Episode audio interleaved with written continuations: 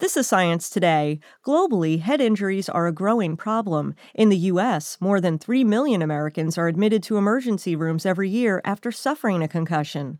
And concussion rates are rising in other countries too, especially developing countries like China and India, because they have many more motor vehicles on the road now.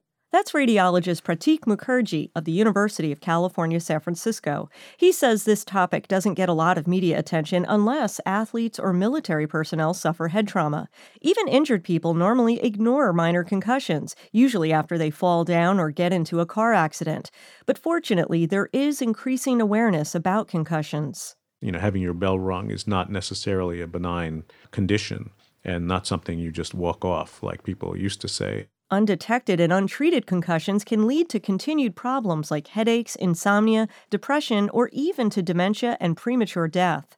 For Science Today, I'm Larissa Brannon.